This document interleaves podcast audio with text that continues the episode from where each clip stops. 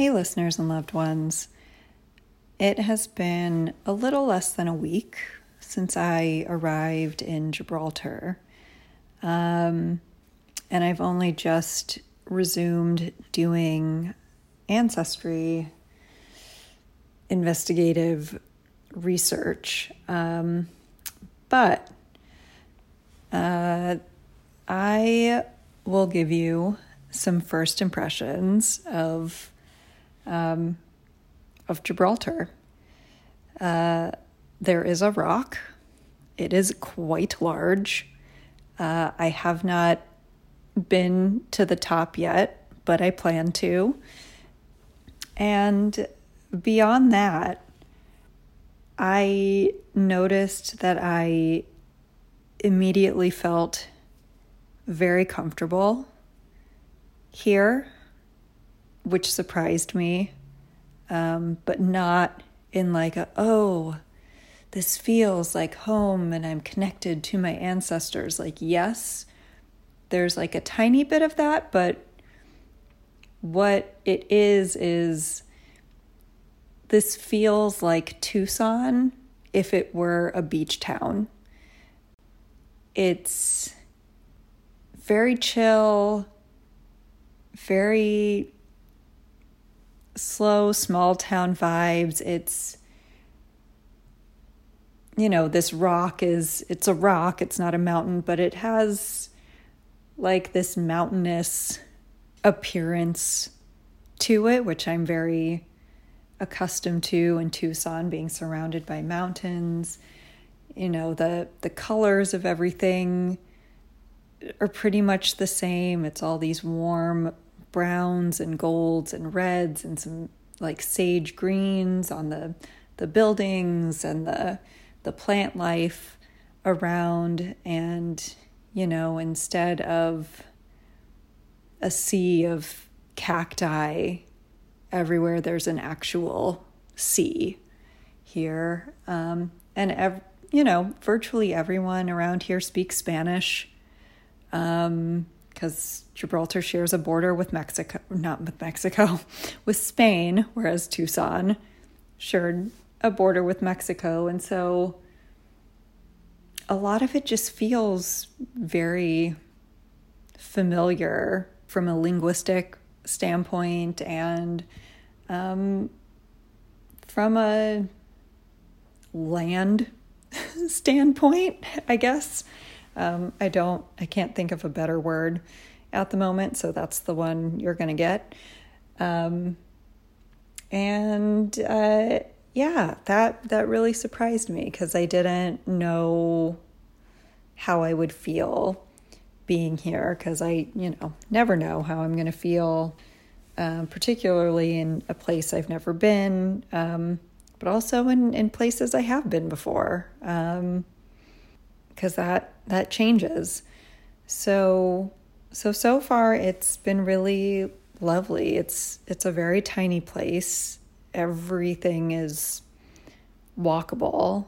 Um, and you know, there are a lot of tourist traps because it's um, I guess a duty free zone. So a lot of um, I think especially British tourists come here to get alcohol and things like that uh, duty free. Um, but other than that, there are also, like with every other place, there are small gems that I'm finding and being pointed toward. And uh, yeah, I feel very happy. I notice as I walk down the street that I'll have a smile on my face, like a real big dork, um, just for no apparent reason. So yeah, I'm I'm enjoying my time here so far. I've started getting myself into a little routine and uh, and I have some leads on where to go next and what to do in terms of um, my genealogy research while I'm here. Um, you know, I also plan to um, take a day trip to Morocco um, before, you know, booking a, a longer term stay there. Um, after being here, and I may prolong being here, we'll see. But yeah, so so far it just it feels really good. I feel really good here. I have no idea what I'm going to learn while I'm here. I did meet someone who is very close friends to the genealogist who I met in London, who is from here. So that was just another crazy fucking sign that I I guess I'm on a path that's just kind of opening up to me and I'm you know just going with the current rather than fighting against it which is pretty wild because it's it's led me here to Gibraltar and Morocco and I'm I'm still planning my Algeria leg which um, may be a more uh, tumultuous and trying aspect of this this research, but I I feel compelled to to go there. Um, and I I say that it it may be trying one because I have to actually apply for a visa to enter the country, but also um, I, a lot of the um, the Jewish history of of the place I, I think has mostly been destroyed, not everything. I'm interested to find what is still there and, and if there's anything still there. And of course there are worries of um, anti Semitism and outright hostility. So um, for those of you who are listening who care about my safety and well being, I am um, organizing this trip with it, an actual tour tour group or tour guide uh, situation. So I will not be alone uh, if and when I'm able to actually go. So yeah, you know, just taking precautions and going with the flow. And um, other than that, I've gotten to have some daily walks along the beach and find some very cool rocks and uh, really beautiful sea glass. Um, and they've got like whole half shells. that sounds dumb, but like, I guess they're clam shells.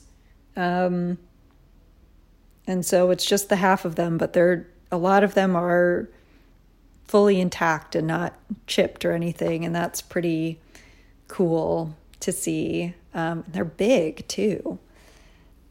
Yeah. So